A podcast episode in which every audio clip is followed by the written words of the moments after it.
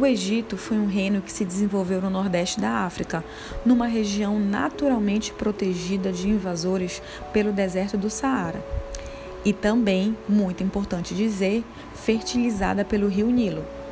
Todo ano, entre junho e setembro, as águas do Nilo aumentavam de volume e inundavam suas margens, depositando sobre essas margens o lodo ou humus que deixava o solo fértil para a prática da agricultura. As inundações, contudo, podiam ser violentas demais, arrasando aldeias e destruindo as áreas de cultivo, afinal, a natureza é imprevisível.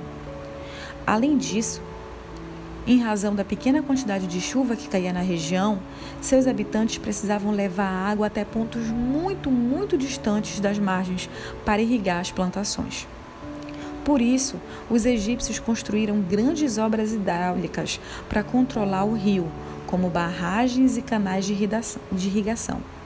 No Egito, como na Mesopotâmia, desenvolveu-se uma civilização onde a vida coletiva girava em torno do controle e do aproveitamento dos recursos hídricos disponíveis. No Egito, o Nilo, na Mesopotâmia, os rios Tigre e Eufrates. E por isso, essas civilizações também podem ser consideradas como civilizações fluviais.